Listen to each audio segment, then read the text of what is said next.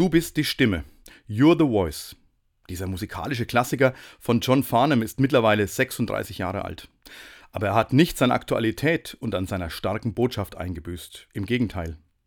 Nicht ohne Grund wählte ihn ein Unternehmen vor einiger Zeit als Mottolied gegen Hass im Internet aus.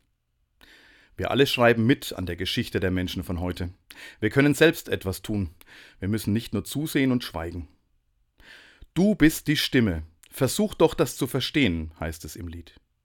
Mach dich bemerkbar, ohne Angst, klar und deutlich.